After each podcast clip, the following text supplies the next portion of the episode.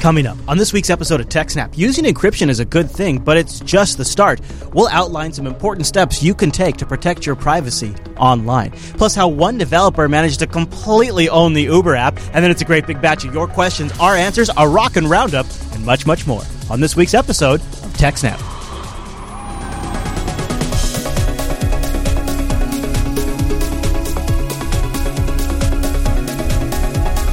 Hi, everyone, and welcome to TechSnap. This is episode 205 of Jupiter Broadcasting's weekly systems network and administration podcast. We stream this episode live on March 5th, 2015. This episode is brought to you by our three fine sponsors, Ting, DigitalOcean, and IX Systems. I'll tell you more about those great sponsors as this here show goes on. Our live stream, yeah, it rocks. It's powered by Scale Engine. Go over to scaleengine.com and check them out.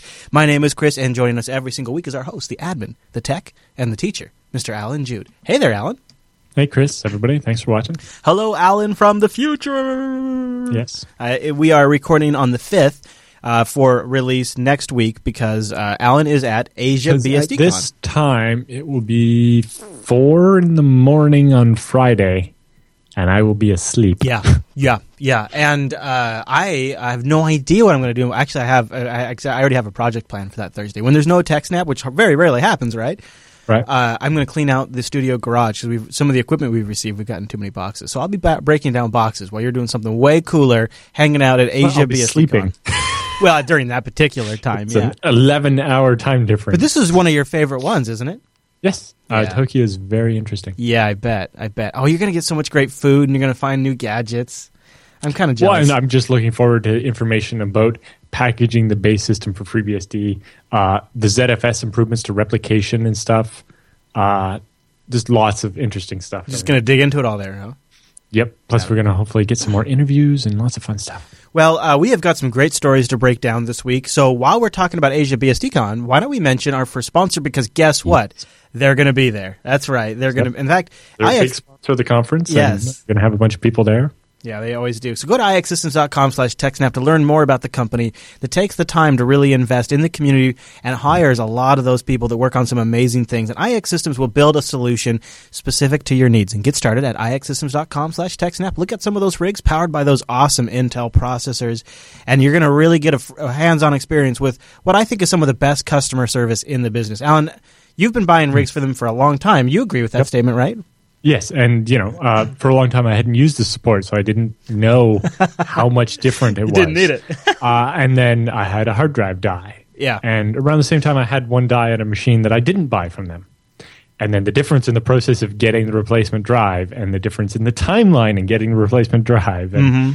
and just I think the biggest one was just they understand that the server might not be at your shipping and billing address, and, and you know the fact that like oh right that server's in a data center in a different country than you are, so we'll make that happen for you. Uh, I I I completely think it's one of these experiences when you go through and you go, well, I'll never do it any other way again. Uh, it Yeah. really is like that. It's yeah, I'm just not going to buy hardware from anyone else. yep. Uh, I think the biggest one is just how hard I kick myself now from before because I just assumed they would be expensive. Turns out it, they're.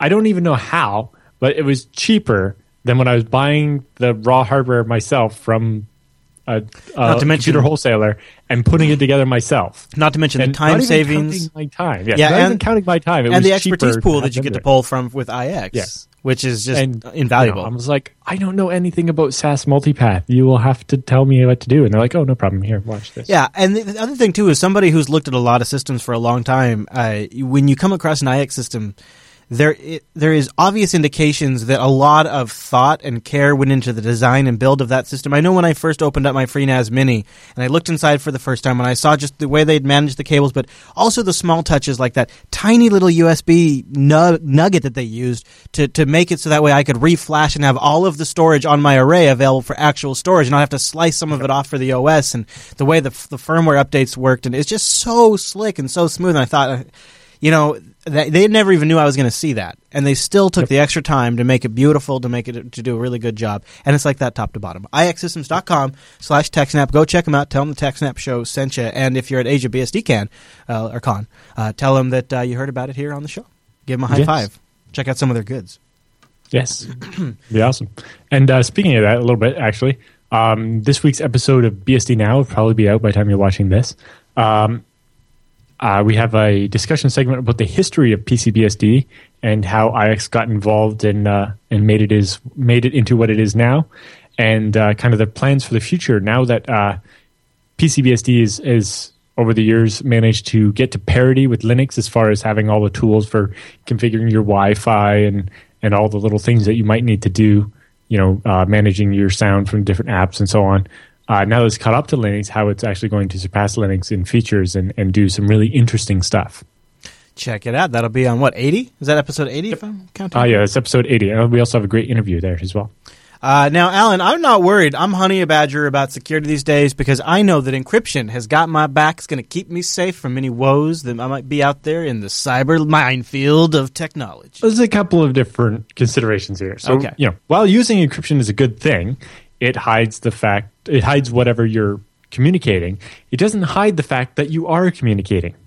Right? uh, Right. And, you know, if they're advanced adversaries, then it doesn't stop. You know, if you're a journalist or an activist protesting against a government or something, you know, if you're in a hostile country and you're a journalist and you're reporting on them, they don't really care what it is that you're reporting.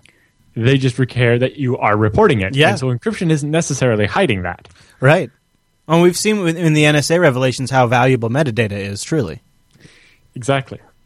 And you know, we've also seen that Tor isn't necessarily good enough. Right? The FBI has identified people even when they were using Tor and tracked them down and arrested them. So, you know, just using Tor isn't necessarily good enough either. And so there's a great article over here at AlterNet.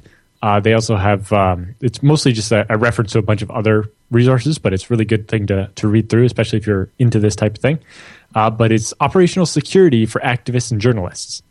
And it kind of talks about the different considerations you have to consider, right? Yeah. The only protection against a communication system is to avoid using it. Right? If you don't want your phone calls to be tapped, don't make phone calls. Okay. Wow. Uh, but and they talk about a bunch of different things, but one of them is anti-forensics. Right? It's all about reducing the quantity and quality of the information the adversaries acquire about you. Right? In other words, if spies succeed in breaching into your computer, then give them as little useful information as possible. One, one way to achieve this is through compartmentalization, right? Keeping things separate. Uh, so that if they do get it, they get the one thing, Sure. not all the things. Right, Right. Uh, you know, and we've seen that technique honed by intelligence agencies like the KGB and the Mossad and so on. Uh, you know, especially uh, important uh, like to mention the you know the only way to be secure against your comms being intercepted is not to use comms is that really important government secrets are still passed by a courier right they send an actual person to Right. physically carry the message Yeah. uh, because If they transmit it, yeah it can even at least the be tracked if doesn't nothing trust else. crypto Yeah. 100% yeah Well, I mean, like you say, if nothing else, it can be tracked, and that's good enough exactly or bad enough. Uh, whereas, you know, if if the government has a courier that goes back and forth once a day, every day, you can't tell whether they're carrying a secret message that day or not. Right? Uh, and then they talk more about, you know, your cell phone is basically a giant tracking beacon. Uh, so maybe you want to be like some of the people from WikiLeaks and just not even have one. Or if you do need one, then, you know, you have to maybe you have your regular cell phone and uh, you know a secure cell phone and then there's a bunch of considerations there about you know not using them at the same time and not letting them uh, create a pattern. But you know avoid patterns like geographic or chronological. So if you have a separate secure cell phone you're going to do for your secret things then don't always use it in the same place or at the same time right? If they can predict when you're going to turn it on and make a call if you do it at five o'clock every day, then then they can be set up and waiting for you. Or if you go to a certain same hiding spot every time, then they can have their inter- their um, Stingray machine set up at that location. Whereas if they don't know where you're going to go, it's much harder for them to be set up with a Stingray. Uh, you know, so re- relocate to new spots during the course of the phone call, right? Keep moving and watching for people following you and so on. And you know, if you can get a range of them and they can't keep up, then Yeah. you, you- all of a sudden you're less uh, insecure. You know, stay in motion. Also, phone calls should be kept as short as possible so that the amount of data collected by the surveillance equipment uh, during the call's duration is minimized, and this will make it more difficult for spies to make accurate predictions about what's going on or where you're going to be or or what how the crypto worked or whatever. They say also be careful about carrying additional mobile devices like a, a tablet or a second cell phone. Uh, this creates the risk that the peripheral hardware may undermine anonymity by correlation, right? So if they see you, if they see the two phones in the same place a bunch, then they realize that oh, you know, there's this there's this secure phone that we're trying to track, but it's off a lot of the time. We Yeah. can't track it. But it always seems to be in the same place as this not secure cell phone. So if we just track that cell phone wherever it is, it's probably where the other one is too, right? And they also mentioned, you know, if you have to buy extra a, a phone to have as your second phone or whatever, pay for it with cash, right? Credit card transactions are a big red flag. You know, even if you, you know you think about it, it's like, well, it's my credit card and it's from the states, and I'm not hiding from the Americans. It's not a big deal. It's like yes, but you know those credit card transactions also be monitoring at the store in Eastern Europe where you bought the phone or whatever, right? Yeah, I suppose so. uh, you know, in Japan, if you want to, even if you want to just rent a phone while you're there, you have to fill out a bunch of documents because they have very strict rules knowing about who has what phone. Oh, I think really? in Japan, I don't think it's even possible to get a burner phone in Japan. They're very picky. Um, I could be wrong on that. Just stuff I was reading because I rented a, I reserved a Wi-Fi mobile hotspot thing to carry around with me in Japan because my cell phone company tries to charge me ten dollars a megabyte for data in Japan. So it made more sense to just rent a mobile hotspot. anyway, uh, they say the spies somehow capture a secure cell phone and are able to siphon data off of it. One uh, potential countermeasure is to flood the device with false information, right? So if you have a phone book on the device, i- if it's got a thousand names in it and only two of them are real, then that makes it much harder for them to figure out which ones are the real ones, right? Or you know, if you're using a, an Android ROM or something, you could have something where it's constantly filling the call log with fake information, so that if they get a hold of the phone, they can't tell which calls actually happened very easily. Now, eventually, they could probably go back to the carrier and see what's going on, but you know, you can do a bunch of things to at least slow them down and give you time to get away or whatever. Uh, they also say skillful application of the technique uh, can lead spies on a goose chase. Uh, they say uh, when Edward Snowden was fleeing Hong Kong, he intentionally bought a plane ticket to India with his own credit card in an effort to throw the pursuers off. I remember think he was that. going to India. That was very clever. Yeah. They also mentioned another time, um, you know, when he was typing his password, he would hide under a blanket, apparently, uh, uh, so that he couldn't be filmed or, you know, a camera couldn't see what he was typing on his keyboard. And like maybe you can just cover your fingers like you do at the, the pin pad at the Yeah. bank machine or Yeah. whatever. But, Yeah. you know, there are actual considerations of this stuff. Yeah.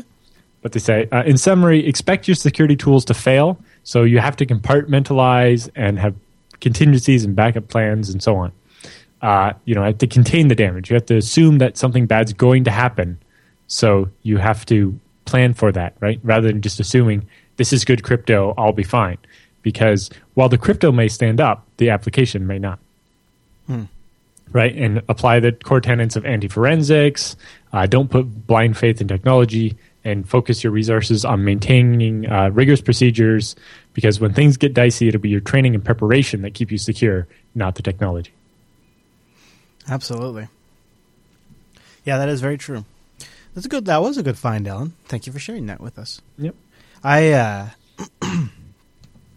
I guess the, uh, the the moral of the story is is don't use the system unless uh, you're okay with being tracked. Even if it's encrypted, you're still going to be tracked.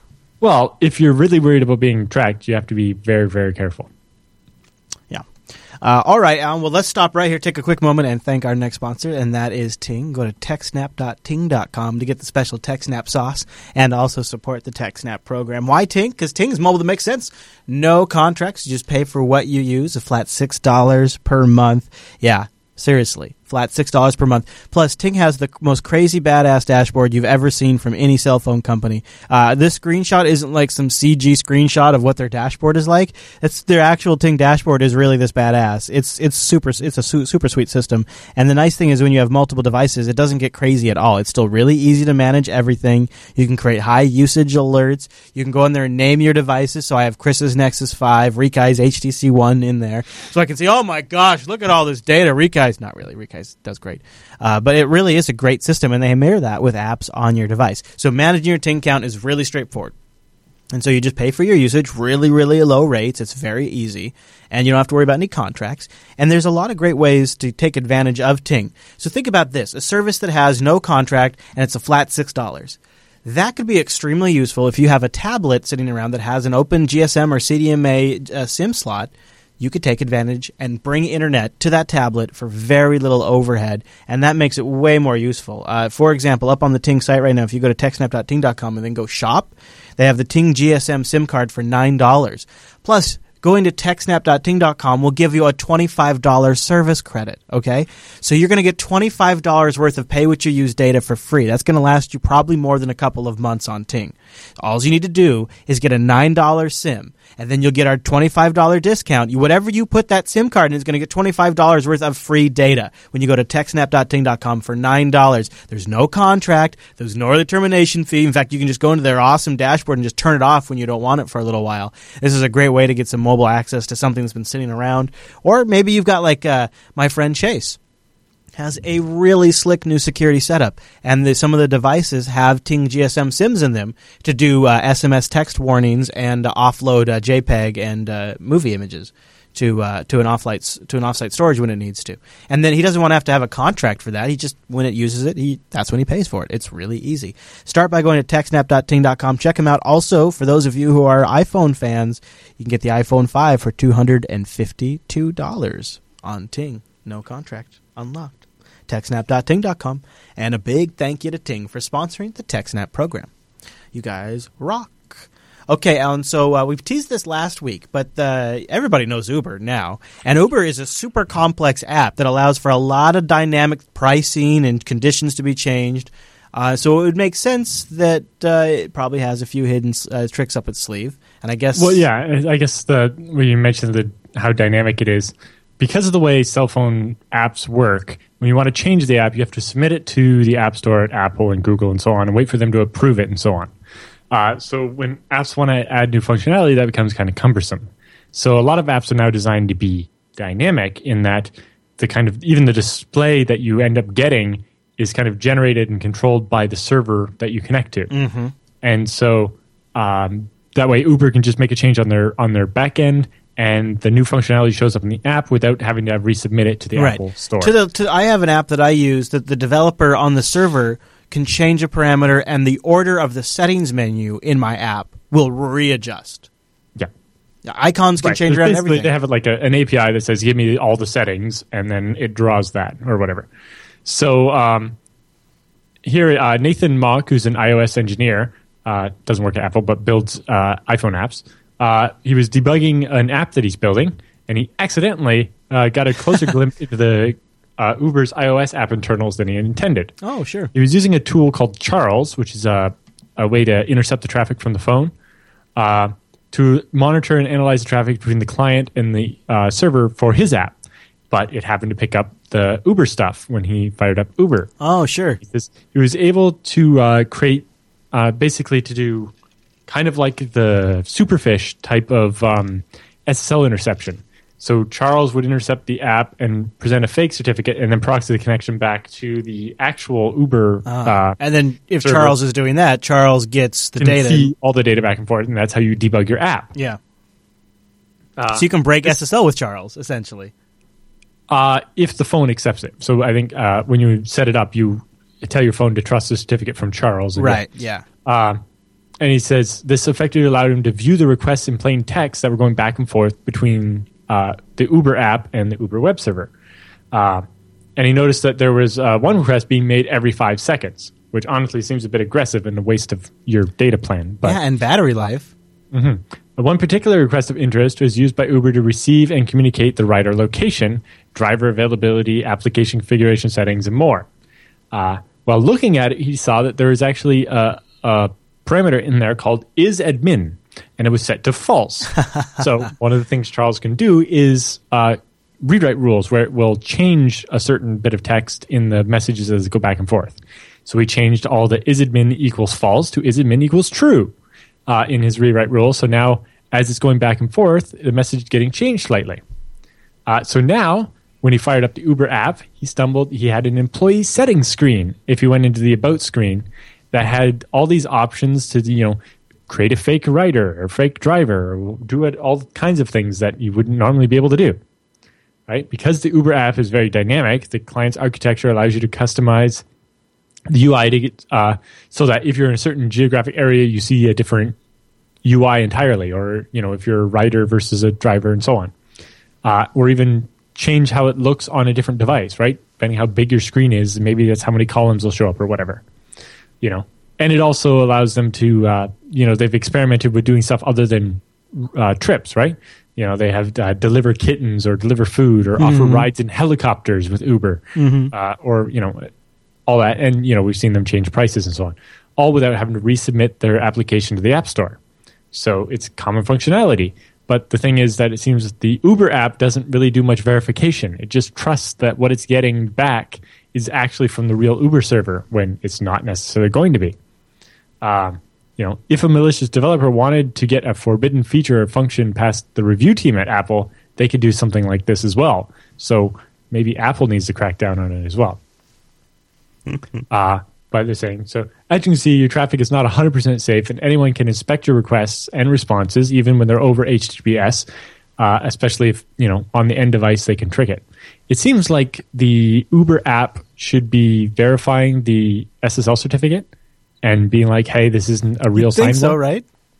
But if it's doing that through the operating system's mechanism or whatever, I suppose then so. um, if you've if you've gone and installed the uh, the Charles certificate into your phone, then that makes sense. Yeah, I suppose so. Uh, the bigger question is, could you use this to present a fake certificate to someone's phone where you hadn't installed something special on their phone and be able to intercept something?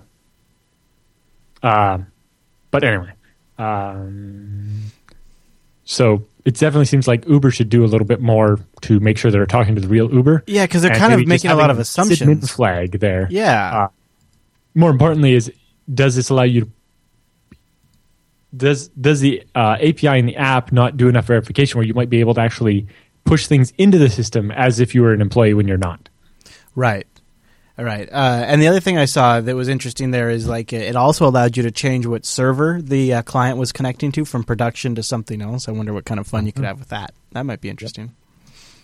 Yeah, I suppose as these uh, as as this is this is what like you can understand though from Uber's standpoint they needed to do something because every time they want to make a small change they can't wait around for Apple to, to review it for a week or two Yeah, or three. especially when they want to do something, uh, you know, if it's like trend jacking or something, they yeah, want yeah. uh, hop on some hype. They can't wait Yeah. three, four weeks for Apple to approve it. Right, or they want to run something for three days and they want to remove it from the app, and you know Yeah. maybe the, yeah. So they got to do something. So I'm not down. I'm not dogging them for doing that. But what it seems to be is essentially is that they just They look for that. have the level of defensive programming required to not necessarily just trust everything we get from the server. right. It's like if you just get that is admin equals yes, then hmm, I'm good. Yep. Yeah. Yeah. That's that specifically is the thing we're complaining about. Interesting though, because uh, uh, uh, growing pains. I suppose they're early. They're they're Yeah. a new company. Uh, But all right. uh, you know, we obviously couldn't go without mentioning the other part too. Uber recently. Uh, Mm. What did I write there? they had the database breach that exposed information of Yes. uh, fifty I- I was- I, was, reading what I had written and trying to figure out what I actually meant. oh, suffered. Uber recently suffered, not suggered, a data breach and uh, leaked information about 50,000 of their drivers. yeah. Uh, the disturbing part about this is that the breach occurred in May 13th of 2014. Uber didn't discover it until September of Oh. 2014. Oh. And they didn't announce it until February 27th of 2015. Uh oh. So, you know, if uh, that new, was it 30 or 90 days uh, to disclose data breach law came out, they would be well in violation of that. But the worst one is just that it took them so long to even find out that it happened. Uh, and I, I quoted this just because it's like a practically a meme in TechSnap now. Uber says it will offer free one year membership to Experian Protect My ID alert system. Good, good, good. Oh, that solves everything. Then. Yes. Uh, and so what's interesting is uh, Ars has an uh, article here talking about uh, some of the more detail that's come out since then. Uh, it turns out Uber might have accidentally stored sensitive database keys and API keys on a public GitHub page, No. And that's how the attackers got into their database. No. So now um, uh, Uber is subpoenaing GitHub to get the IP addresses of everyone who looked at that page because they have the IP addresses they think are belong to the attacker, and they want to see if that same IP address viewed the page with the keys on it. You know, I really suspect that if someone broke into their API and did these queries, that they didn't do it from their own computer, you without you know some VPNs or some Tor or something. But uh, it's interesting that they're basically trying to put the blame on GitHub. You know, it it was their fault they posted the keys on GitHub, but now they're they're saying you know GitHub has to help them find out who accessed it. And it's like, well, if I'm GitHub, I probably don't have logs of every page view going back to May of 2014. Uh, or you have some serious storage and a real nice search Yeah. system too. And also a privacy policy that allows us to just give this out to anybody for no reason. yeah, I guess that too. yeah, that's a little uh, naive, I suppose. Uh, wow. Well, yeah, like I said, Uber I think is a company that's going to be interesting to follow because they're uh, they're they're moving really fast, and mistakes like this are going to come up from time to time. yeah, and you know they obviously have their own legal battles with uh, Oh yeah, companies on. And, which yeah, which keeps them distracted as well. Um, yeah, but it, yeah, it's hard to say which way it's supposed to go there. You know, I can kind of see the argument from both sides. Yeah. The innovation and stuff is good, but you can't just be like, "Oh, we're a technology company and we're we're innovating, so we don't have to follow any of the Uh, existing laws." Allan, they prefer insurance they so on." preferred if you call it uh, innovative disruption. Got to get Ah, yes. disruption. They're disrupting the industry. It's like Yeah. sure, but that doesn't mean you don't have to have insurance. well, there's that. You know. All right, uh, good story though. Thank you, Allan. Uh, I'll tell you about something that I know about DigitalOcean. I know about DigitalOcean. I'd like you to know about them too. Use our promo code SNAPOcean. That's one word, lowercase SNAPOcean, and you'll get a ten dollar credit. In fact, one of the things I think is great about DigitalOcean is you can just go apply it and you get an account balance. So uh, I have like four PayPal accounts, and one of them I have attached to my Steam account, and that's the one where I have a couple extra dollars, and sometimes it's not enough to buy a Steam game or something. I just apply it to my DigitalOcean balance, and it just keeps it running. It's really slick. So when you use SnapOcean, you'll get a ten dollar credit. You apply that to your DigitalOcean account. You can try out their five dollar rig for free for two months. Why? It's really, truly a simple cloud hosting provider, and they are dedicated to offering the most intuitive and easy way for you to spin up your own cloud server. You can get started in less than 55 seconds, and pricing plans are only $5 a month. So the $10 credit gets you two months for free. It gets you 512 megabytes of RAM, a 20 gigabyte SSD, one CPU, and a terabyte of freaking transfer. And I'll tell you, data centers, they got them. They got them in New York, San Francisco, Singapore, Amsterdam, and London, multiple data centers and locations, and they're hot. Good looking data centers. But what really is hot is that interface. It really is something. It's simple, yet very powerful. It gives you access to things like obviously the creation of the droplets, destruction of the droplets, backing them up, snapshot management, DNS management. You get full feature DNS management, allows you to easily manage your domains. You can do servers from existing snapshots. I love doing that as sort of a template and start to get me started and going yeah, really quick. Snapshot it and then clone that. and Oh, yeah, make a whole buddy. new machine out of it. Oh yeah, that It's makes like forking your computer or your server. It makes it so much faster to get going. Uh, and also another big time saver is uh, their one-click installs for a lot of great software packages like GitLab and Docker. Uh, and you know, I talk about it a lot, but you really should go see it for yourself. Go check out DigitalOcean's community section.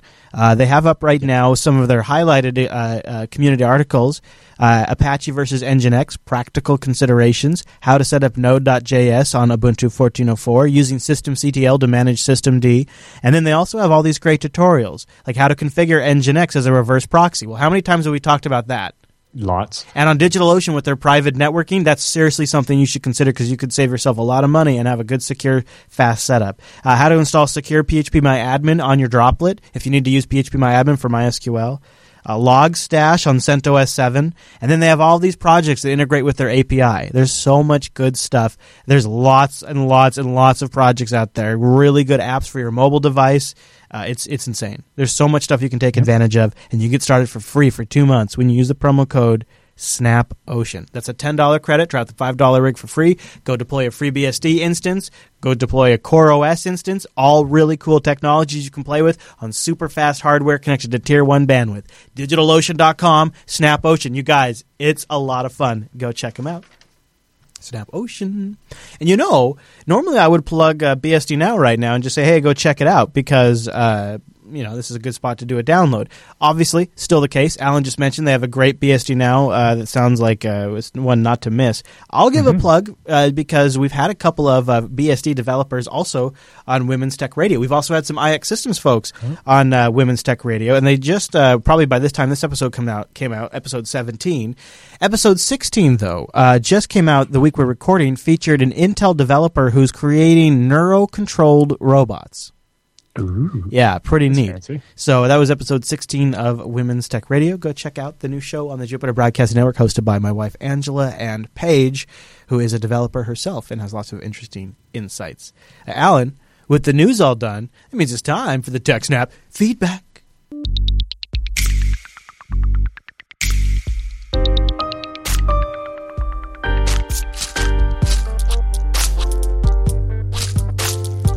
For sending your emails to techsnap at jupiterbroadcasting.com or popping that contact link at the top of the Jupiter Broadcasting website, or even better, starting a thread in our subreddit over at techsnap.reddit.com. And our first email today, Allan, I love it. This one, this one from Simon is like fully decked out with diagrams, including a stick figure. And he says, hello, guys." I love the stick figure. I know, totally unneeded, but awesome. That's Simon. That's Simon right there. He says, I have a question about my iSCSI network. I've got a setup like this. And he shows us a PC going into a 1 gig uh, port, and then an ESXi NIC uh, going into a 1 gig port, a NAS NIC going into a 1 gig port, uh, another ESXi, and another NAS NIC. Uh, yeah, so basically his ESX machine VLANs. and his NAS each have two NICs. One uh, is in the client VLAN, Yep. which also includes his PC, and the second one is in a separate VLAN where he's just doing his iSCSI traffic, And he's basically doing this- creating a SAN. And he's doing this on a Cisco uh, SG226. Yeah. So he goes. So he says. So both my ESXi and FreeNAS have two NICs. All of them uh, some sort of Intel. The idea is to have a separate gigabit iSCSI network where I can do jumbo frames if I want. This is uh, this one is completely local uh, and without a gateway, and one client network for accessing Sambas and VMs. This works fine. I saturate my PC NIC to NAS NIC uh, an ESXi NIC easily when I copy files back and forth. However, when I do a file copy to a VM with its disk located on the iSCSI target on the NAS, I get a max 500 megabits. When I check VMware and FreeNAS, they say the same, 500 megabits. Same goes for the file copy from a VM on a local ESXi storage to a VM on the iSCSI data store. Um, he goes on to say a little bit more. He actually even included, look at that, traffic graph snapshots, which is Mhm. great. so it looks like, uh, yeah, the one is showing the traffic on his. He says, I know my FreeNAS can do a lot quicker, so that's not the bottleneck. So what do you guys think it is? And he included some specs here. The FreeNAS rig is uh, pretty good. Re- uh, FreeNAS 9.3. Cat 6 cabling, 16 gigabytes so, yeah, of RAM. Like, so what what he's saying is if he's copying a file from his desktop machine to the the NAS over Samba or something, he actually maxes out the whole gigabit. But when he tries to do it over the iSCSI, he's running into a bottleneck where he's only getting half the speed. hmm The fact that it's exactly half, I'm just wondering if there's something. Like on the Switch? Well, no, it's more that is it something where he's actually using a gigabit on the NIC, but is limited? Like if the routing or something is is causing the problem, like as if the traffic is actually going through the gateway and then back, and so that NIC is actually topping out at 500 megabits. Yeah, if it it has has to do that. packet, yeah, if it, it, yeah. it. If it has to do that, yeah. Uh, although it's not how he's intending to have it set up, so I'm just wondering what's actually happening. It's really hard to debug a problem like this without being able to, you know, stick your eyes in the different positions. So what kind of tools happening. could we kind of give him to kind of play around with maybe on the FreeBSD side or something? Is there anything there like he could Uh, throw on the FreeNAS f- box? Yeah, uh, if If there's a way to install it? one one is to run GStat, uh, which lets you look at the um, the disks and make sure they're not maxed out or something. Uh, the biggest one is I'm wondering, you know, if, if basically the problem is that if his iSCSI that's topping out at that speed, that it might actually just be um, the disk because the way it's reading and writing, that it might just not be able to do it. But What that about- doesn't seem very likely. Is there another type of transfer he could set up as a test over that same network? Maybe set something else yes, up? um, it won't be included in the FreeNAS, so you would have to like create a FreeBSD jail on the FreeNAS and run it in there. But there's a program called iPerf, oh, sure, yeah, uh, yeah. That's and exactly it allows you to just test network performance. Yeah. And then if you just did the iPerf over the iSCSI VLAN NIC or whatever, and make sure uh, that has a good chance to uh, let you see to confirm that the second NIC is actually going to be able to push that traffic. Um, sometimes it depends on the setup, uh, but my first uh, instinct was that you know one of the NICs was on board and one was in a PCI slot or something. Sure. And I've actually seen that where the onboard one, because it's actually connected to our PCIe, can do the gigabit. Yeah. But the PCI one tops out at like 600 megabits. Yeah. Uh, Like on a 1X slot or since something. they're both uh, i210s, I'm guessing they're both onboard built-in PCI Express. So, um, but yeah, uh, there's a couple of different places you'd want to look, but yeah, it's if, to debug this, you almost have to be watching while the file copy is happening and try to figure out which is the bottleneck. Uh, it kind of goes back to that uh, benchmarking interview we did with Brendan Gregg on BSD Now, where it was like the most important question to ask is always why. So it's like, okay, so it's topping out at 500 megabits. Why? And then keep looking into, and then, and why is that the limit and why and so on.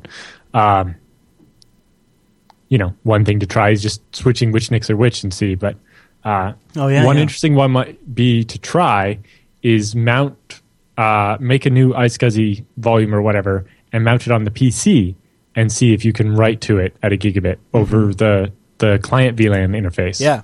and so on. I like that. Uh, but also, he didn't exactly explain some of the when he was doing the copies. I think one was from the PC to a VM in on the SXI, Mm-hmm. uh, and then the other one was I think two VMs that are both on the ESXi. One where the files on the local storage in the ESX, and one where it's trying to write to the iSCSI. In that case, there's the network traffic is only going to be going in one direction, and it seems like it should work properly. I agree. Yeah. Uh, the problem is, I guess you you can't get some of the tools that I would normally use to do that on the ESXi or even on the FreeNAS because it's an appliance. Although you could probably do it in the jail. Like uh, I would use like nload to get real time stats on what's going in and out of each of the NICs.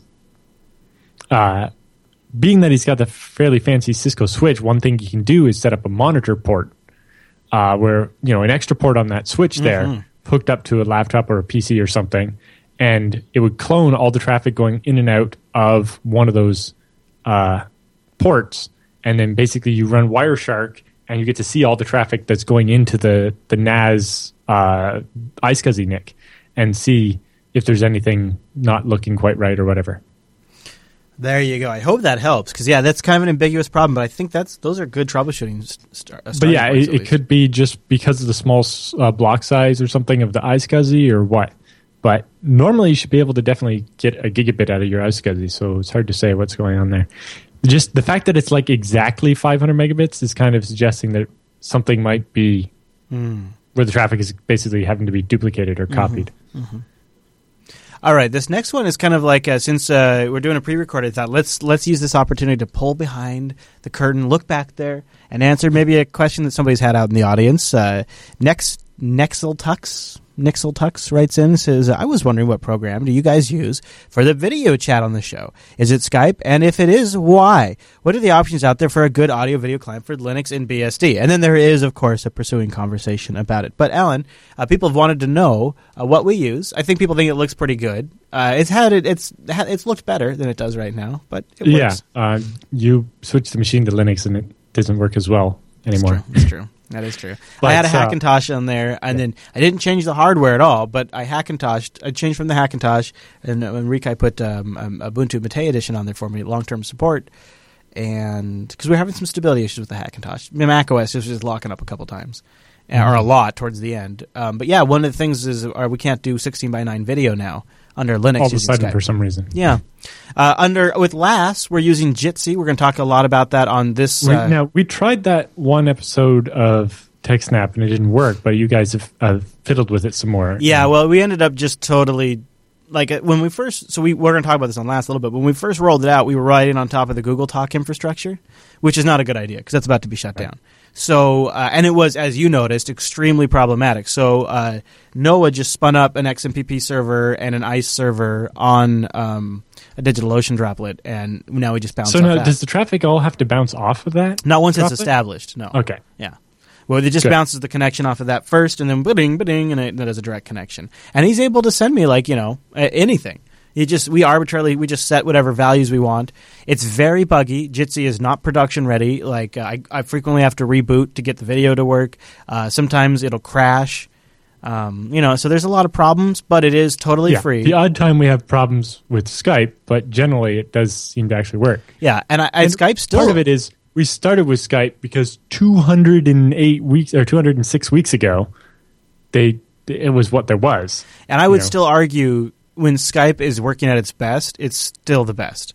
Uh, Jitsi lets you set Opus, and you know you can have high quality codec. But the thing is, is in my opinion, even up against Opus, Skype still sounds better. Yes. Now, if only Skype let me just set the bit rate and Yeah. lock it, Yeah, we'd be perfectly happy with it. yeah. And if I could do 16 by 9 under Linux, I would be much happier. I don't know why that doesn't. And you've had it working under Linux in 16 by 9 in the just not past, with that previous card, right? versions of Skype have done it. Yeah, just not 4.3. Yeah.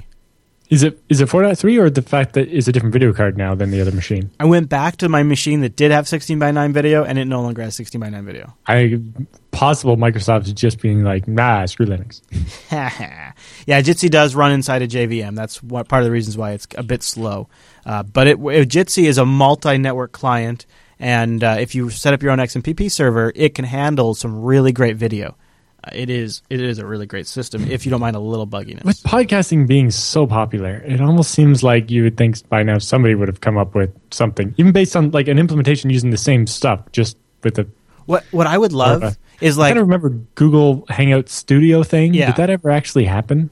Mm, I don't know. I think there is some stuff, but what I really would like is something like Jitsi or Skype. Like we do this call, and in the background, it's recording on your side automatically. You don't have to set anything up. I could I control all the parameters. I control the bit rate, all of that, and then when it's done, it uses like some sort of BitTorrent sync or something to send me the files. Like when we hang up, your client just starts transmitting me the local recordings, and then we could have ender double enders where you could have a local recording and I would have a local recording, and we would just match them up be really cool. And it could do the time sync. It would have the time code in there and all that kind of stuff. That's what podcasters need. If there was just a program that just did this and also recorded it and then sent that file to the podcaster, Yeah, or even just if it all got recorded on your end, but each participant's That would work audio was a separate track. yeah, that'd be nice too. Yeah. So you know the nice thing about some- the the nice thing about the local recording is when the guest Skype kind of gets a little wonky. Uh, the local recording will still be perfect. Yeah, so that's nice. But other than that, I would still I would take separate tracks too. All right, uh, our last question for actually it's not even so much a question. I just wanted to show this to you because I thought it was really cool. Uh, Squiggly wrote in and said, "I just wanted to share something cool. I collected old aging rigs, some date back to the early '80s, and I get warm fuzzy feelings when I manage to install a modern OS on them, typically a BSD or Linux. I recently got an iMac G4, you know the ones with the IBM Power PC chips in them, the, in mint condition." Uh, he he said, uh, I removed the Mac OS whatever that was on there and I started installing OpenBSD, which immediately replaced, I immediately then replaced that with FreeBSD 10.1. After 48 hours of compiling Xorg, Fluxbox, and Firefox, uh, I, st- I was able to get it working. He says, keep up the awesome work you're doing. And I want to show it to you because I don't know if you remember these I old. guess part of it is, yeah, it, it- that'd be PowerPC then, right? Yes. So and I don't I- know if you remember these old iMacs, but they're the ones that are these lamp style, right? So, uh, Lamp style. yeah, look, you see, so it's like a Oh, lamp. right. Yeah, yeah. Yeah, so that's the that's it what looks it like got. the yeah. It's a anthropomorphized version of that IKEA lamp Yeah. commercial. Yeah, isn't that so? He has that running FreeBSD 10.1 now, and the thing is, is that's actually it's aesthetically. I used to I used to have one. I mean, they are aesthetically very. I I was very impressed with the design of this computer, and they're silent too, which is nice. So you just have this really cool, and this screen is totally free floating. So the screen comes up or down, and you can fold it up or push it up. It's really neat. So to have a modern operating system on there would be a real treat. Yeah. Um, I don't know if there's an official repository for PowerPC, so you wouldn't have to actually compile that stuff for two days. He says I, he I think there's a couple of uh, unofficial ones, but I thought PowerPC was. He says uh, he says there's no PowerPC package repos out there for him. Ah, He says. I think a couple of people have them, but they're Probably. private and probably Yeah. not up to date. Yeah. Yeah. Huh. It's neat to be able to. It's neat to be able to take because of course the BSD and Linux have you know these like things like Fluxbox, which really take very minimal resources, and then you can run a modern Firefox install and have a completely up to date web browsing computer. If you took that same iMac and installed what probably probably the latest thing it would run is like some very early version of OS 10, it wouldn't be able to. Well, if it's PowerPC, oh, OS 10 did support PowerPC for a little while. Yeah, but early, right? And so it was like six years ago. And so uh, you would not be able to get the most modern secure web browser. You would have to run an old insecure web browser on that machine. So it's really cool that these free operating systems can can do that with something that is Yep. otherwise a very functional piece of equipment. All right, so we need your emails. Go over to jupiterbroadcasting.com, click that contact link, and then choose TechSnap from the drop down and send your emails into the show. We want them. Uh, and uh, you can also do the subreddit, techsnap.reddit.com. We'll be back live next week and answering your questions. So now is a better time than ever to get them into us because we've gone through our inbox. But with the feedback segment all done, that means it's time for the TechSnap Roundup.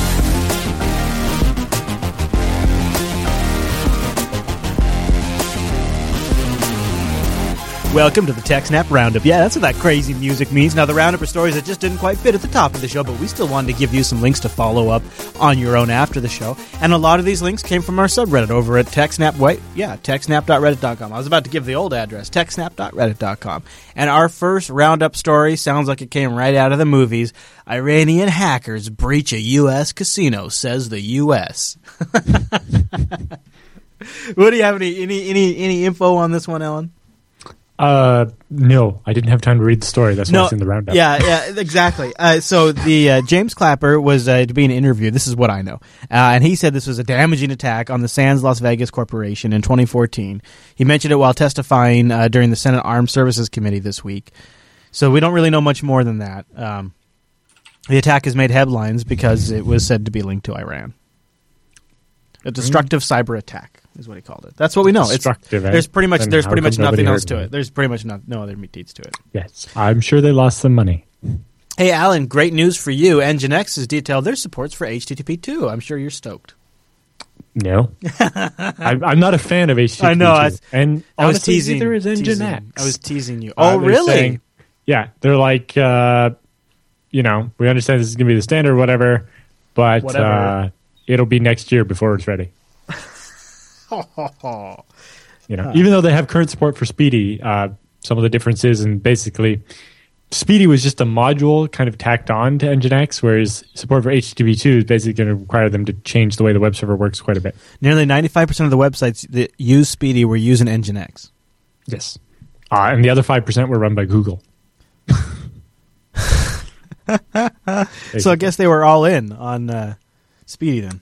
Uh, well, they were the only ones that had SPDY, but they're not that interested in in getting it. Okay. Uh, they asked, the chat room asked why I don't like HTTP2. It's mostly that, that it doesn't really solve any problems. It's basically just the industry adopting Google's way of doing it, not actually having come up with a good standard that actually solves the problems. Hmm. It, it fixes a couple things and deals with like pipelining and so on, but it doesn't really actually solve the privacy problem or the security problem or It's too much of a half solution. Yeah. Uh, and basically, mostly the standards process just broke down and just became, well, we have this thing from Google and nobody can agree on a different one, so we'll just go with that. That's disappointing. It seems like it's like, how about we wait a little longer and actually come up with a real solution? Yeah. All right, you ready for the next one? Yep. Okay, our next roundup story. I love this full, full, uh, full, uh, full screen Facebook ad. Uh, this this next story comes from uh, Fusion.net. This guy's light bulb performed a denial of service attack on his entire smart house. Look at that! They have this great animation in the article where you can see the lights flipping on and off. Uh, I think this is This says uh, in 2009, uh, Raul Rojas, uh, a computer science professor at the Free University of Berlin and also the robot soccer team's coach, uh, built one of Germany's first smart homes. Everything in the house was connected uh, to the internet so that lights, music, television, heating, and cooling could all be turned on and off from afar. cool. Uh, even the stove, oven, and microwave could be turned off uh, with his computer, which prevented some uh, potential panic attacks about leaving an appliance on after exiting the house, and so on. Uh, he said one of the few things not connected uh, were the locks, obviously. Uh, although uh, automated locks bought in 2009 were still sitting in a drawer waiting to be installed. he says, I'm afraid of not being able to open the door, so he hadn't installed it yet. Uh, but apparently there was a problem with some of the light bulbs and it caused uh, problems. Yeah, the computer control systems just kind of went haywire, I guess, huh? Uh, he says nothing worked. I couldn't turn the lights on or off. It just got stuck. It was like the beach ball of death began for my whole house. Yeah, says, I connected my laptop to the network and looked at the traffic and saw that one unit was sending packets continuously. He realized that his light fixture had burned out and was trying to tell the hub that it needed attention. To do so, it was sending continuous requests uh, that had overloaded the network and caused it to freeze. Uh, It was a classic denial of service attack. Yeah, on on his uh, on his So, own yeah. system, The light bulb was just like change me, change me, Yeah. change me, like at a and then the was no control the control apparently. software just loses it. Yeah. Denial of service. and I just couldn't handle the the request rate. It definitely seems like the light bulb only needs to say change me, you know, once every hour, maybe, or even ten minutes or something. Not yeah, thousands of times a Because it's not the end of the world if the light bulb goes out. It's not the end of the world. Yeah. Uh, all right, let's shift gears and talk about CPUs. I love talking about Intel CPUs. Mm-hmm. They've revealed unlocked socketed Broadwell CPUs and Core i7 NUCs. Oh, baby. So the big difference is so you know a i7 socket version of an i7 is not a big news. The big news is that it will have the Iris Pro Yes, graphics, which are only available with uh, soldered processors before. yes, that's so So good. this is their uh, highest end graphics uh, stuff that'll be available on an i7. Uh, you know, not many i7s usually even have embedded graphics, do they? well, they have just the real basics graphics.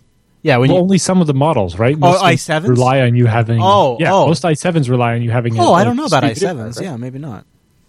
I think I, am not sure about the i7s. Uh, I'm pretty sure my i7 doesn't have a video card, and that I have to use an external one, but maybe not. Anyway, What a weird world we live in. The Iris Pro fancy graphics card will now be available on the Broadwell i7s, and they're also announcing an i7 NUC. I think before now the highest NUC was an i5, right? Yeah, unless you went like with a gigabyte uh, um, Right. model that they they've done some custom build ones. Yeah, so they have a, a slower power. Ver- uh, so the socketed i7s I think are 64 watts, and the new uh, NUC soldered ones will be I think 48 watts or something.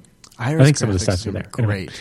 Uh, fancy i7 NUC is uh, pretty nice. Yeah, I mean, we use the NUC. So when we were talking about our uh, our setups, uh, Allan's calling in on a NUC right now. He's on a the machine here in the studio takes him out. And when on I a NUC. when I do BSD now, I'm using a, a NUC here, an i5 one that uh, Chris Skypes into, uh, and I do some hackery with analog and digital stuff to get the sound where I want it. yeah, Um, But it works. And then I have another i3 in the living room that I use for my TV. Uh, currently, mostly out of laziness, I haven't recreated the shots in my Wirecast. So when I pull websites, it's still coming from an old Pentium D in the living room. But the plan is to throw that one into the basement somewhere and never use it again because it's Pentium D, and pull the shots off the i3 uh, NUC out there. So my show would then consist of my tower and two NUCs. yeah. I just haven't recreated the shots yet. Uh, the I use a I use an i5 NUC at home running Arch as like our home Plex and BitTorrent sync, and Mm-hmm. uh, I would definitely I could use an i7 sometimes when we have a couple of uh, transcoding streams going on. That i5 is kind of pushed to the limit right now, so uh, Yep. maybe a couple more cores wouldn't wouldn't hurt. All right, next story on the roundup: MySQL 5.7 an HTTP an HTTP plugin for MySQL. What? It's Yeah, official. uh, so- it's legit. Yeah, uh, MySQL 5.7 looks like it will include an HTTP server built into it. that blows my Uh, mind. I'm just going to leave that here. yeah. Okay. And we're going to talk about the security problems with it sometime in the future. okay. Okay. I guarantee there will be some. So what we'll could get- go wrong? What could go wrong? Uh, but basically, this provides uh, a JSON interface to access data. So it's basically their competition to NoSQL type things. Uh, it has a couple different ways. You can just use that as a key value store and pull out whole JSON documents off Sure. the key, or it has uh, a way to actually just rewrite an SQL statement as a URL and it will execute it. Wow. What could go wrong there? Uh, and a couple different things. Uh, the biggest question is how's that? How well is that going to scale? Like the web server built into the HTTP or into the MySQL, is that really going to scale better than you know using Nginx in front of it or something? But I think their, point was uh, it might help rapid application development, so that instead of writing an app that makes uh, an API call to a PHP script that then connects to the database, when you could just have the API endpoint actually be the database. The question is, how do you do strong authentication in that case? Honestly, but Yeah, I'm, I, I am actually kind of blown away by this. I mean, I guess I can see the use cases, but yeah. I think mostly it was uh, Postgres has had something like this for a long time, and you know, there's MongoDB and things like that. Yeah, yeah. All right, our next story in the roundup Skylight, a window on a shingled disk operation. Now, we've been talking about shingled disk for a little bit. Yeah, so uh, Seagate invented this shingled magnetic recording, which is um, normally on a hard drive you have a read and a write head, and the write head is uh, they've both been getting smaller, but the right head is basically hit the smallest it can be, but the read head can be smaller. So they decided what they could do to make new really high capacity drives like five and ten and twelve terabytes was overlap the tracks kind of like uh, shingles on a roof. Uh, the, so when you're reading them, you can read them just fine. When you want to write, though, you have to read all the overlapping bits, pick them up, and then write them back down uh, with the one of them changed and the other one's not. And so these drives have a bit of flash in them to buffer stuff and Ah. it all. And, and basically, they kind of become almost like a hybrid drive, but different. The hybrid stuff is all on the write side instead of the read side, and so on. Uh, and so these guys uh, were doing research into them. I forget which university they're from. Um, and in order to, so they wanted to kind of model how they work and be able to tell what algorithms the drive is using for doing the math and so on by just looking at how long it takes to jump from here to here on the drive and stuff. And so to back up their data, what they actually did was drilled a hole in the top of the drive and put a glass thing so they could see inside of it. And then it captured it with a high speed camera and watching the head move around and stuff. Whoa, cool. And they have a video. Let's see if I, I wonder if I can. Uh, wonder if they have. Uh, Video is just at the talk. Oh, okay. He doesn't actually But, show. um, they uh, have they basically did a series of benchmarks and stuff on three emulated SMR drives where they did different algorithms, and then two real ones while they were actually watching with the, the high speed camera what was actually happening, Mm-hmm. and then be like, oh, this drive matched up with this model, and so this is the algorithm that drive's using, and so on. Hmm. And they kind of did some tests and found that for desktop type use, these uh, will look like to be pretty handy. Uh, but for some server types of use, it probably won't work out very well. Ah, surprise, surprise. Although there are three types of SMR.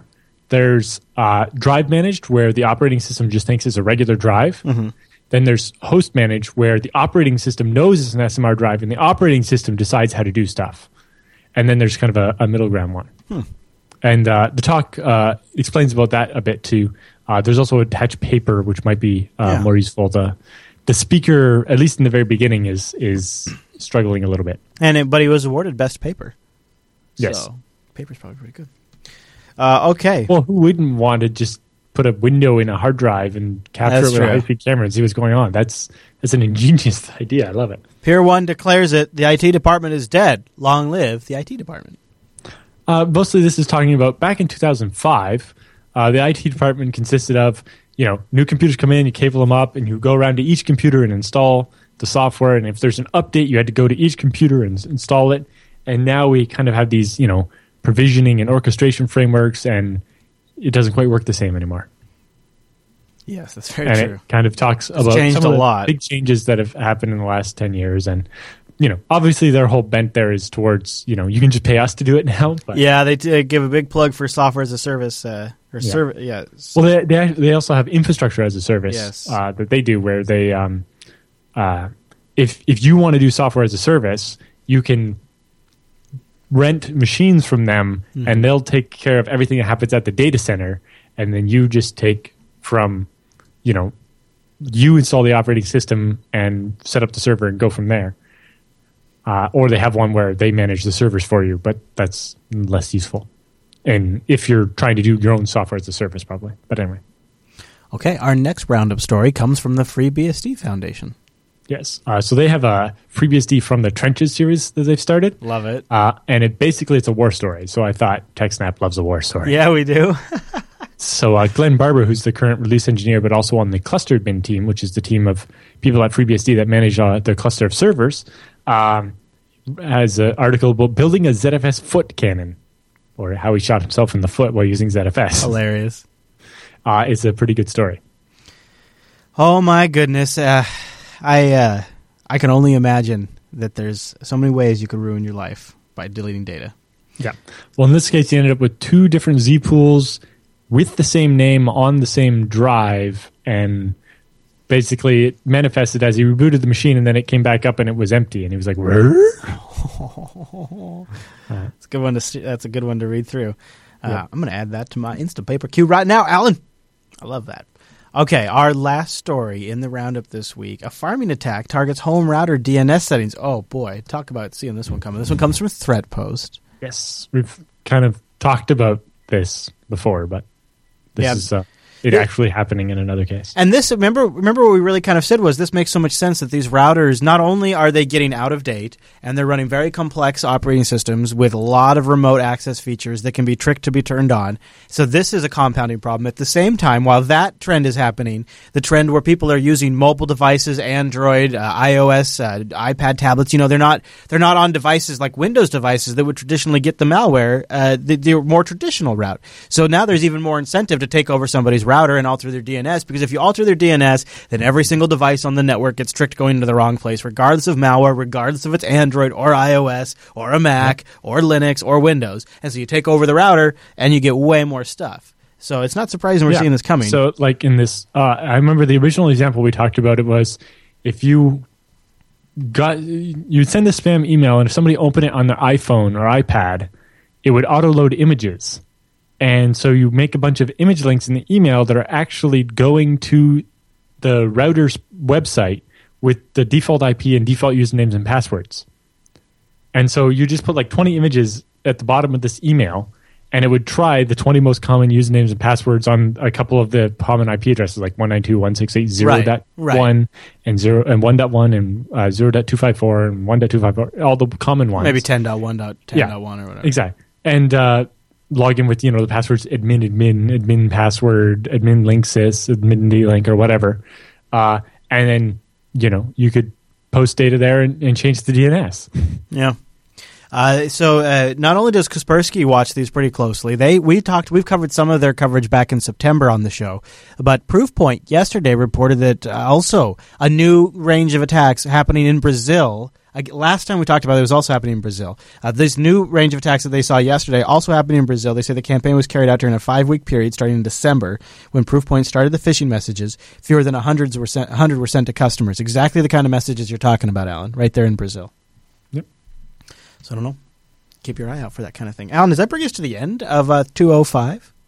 Yep. Wow, I can't wait to hear how uh, Asia BSDCon went for you. Yes. take some It'll be much pictures. You never take enough pictures, and now that you have a Nexus 6, I actually have a phone that can take Exactly. now, so I will actually try to take a couple of pictures. good man. I just won't think of it though. Yeah. Yeah, I know that's true, but it's always fun to go through them when you're over there. And then I Mm-hmm. get super jelly. I, like I follow you on Facebook, and I'm like, "Oh, Allan," and you take pictures of food, and I'm jealous. It's I don't. I know, Usually. but people do. Yes. You could, you could, and it would make Uh, me jealous. I'm saying that'd be great. Mhm. I just I want to live I think vicariously. the only thing you. I've taken a picture of EuroBSDCon two years ago, I took a picture of the dessert because it was just so amazing. I'm glad you didn't say something else, Allan. I'm glad you didn't say something else. So we will be back live next week at jblive.tv. Now the time is all changing because of the time zones, but go to jupiterbroadcasting.com slash calendar. The calendar will automatically render it in your local time It should zone. be it'll be twenty hundred UTC, but remember that if you're in North America, your daily savings times will have changed. But if you're in Euro or anywhere else, your You got it. time zone won't Right. change until after the next episode. Right. But or before it's we have to do George this twice W. a year. Bush ruined the I know, internet. I know. I hate it. I hate it, and it it has been a mess ever since. It's ruined it for podcasters. Uh, It's but- like two weeks uh, at the beginning in the two weeks in the spring and two weeks in the fall. The Right. entire time zones are just And you might think to yourself, why do they go to so much trouble trying to describe this to us? Because it is awesome when you show up live. You get way more show, like especially today. You get a lot more show today because we just did a double recording session. Uh, but we, you know, in, when we take the breaks and you hear that crazy music here in the studio, we're still chatting with the chat room. We're getting up, we're scratching, we're getting food, we're talking about stuff, fixing stuff. Uh, so it's a good time, and then you also get to help title the show. In fact, chat room, last chance to bang suggest. So we'd love to have you join us live. If you can't, we've got RSS feeds. Go grab one. You get the show automatically every single week, even including torrents, if you'd like to help distribute some of that bandwidth cost. And last but not least, go help make the show better on our subreddit, techsnap.reddit.com. Okay, everybody. Well, thanks so much for tuning in this week's episode of TechSnap. We'll see you right back here next week.